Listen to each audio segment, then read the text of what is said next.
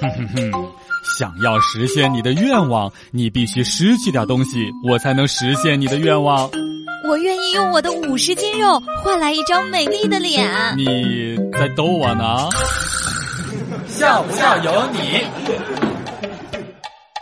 一天，小女儿很无聊，想闹点事儿，就躺在了她的妈妈身边，装作很羞涩地说：“我摔倒了，不亲一下起不来。”说完之后，她的妈妈果然亲了她一下，他还是撒娇，结果他妈打了他一巴掌，说：“都亲了还不起来，讹人啊！”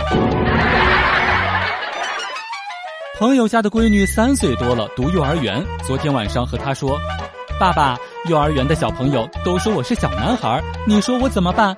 为了证明我是小姑娘，爸爸，你明天给我买条裙子吧。”笑不笑由你。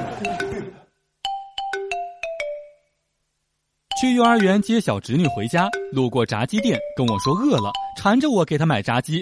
我说没有钱，你不是有好多压岁钱吗？拿出来自己过去买呗。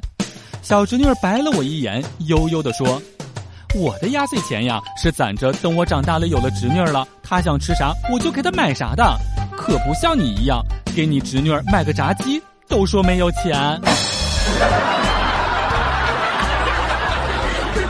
一个三岁的小孩子蹲在地上和小朋友们玩泥巴，他爸妈就在一边吵了起来。小伙伴问他：“你爸妈在吵什么呀？”这个时候，小孩子悠悠地说了一句：“我哪管得了那么多呀？儿孙自有儿孙福。”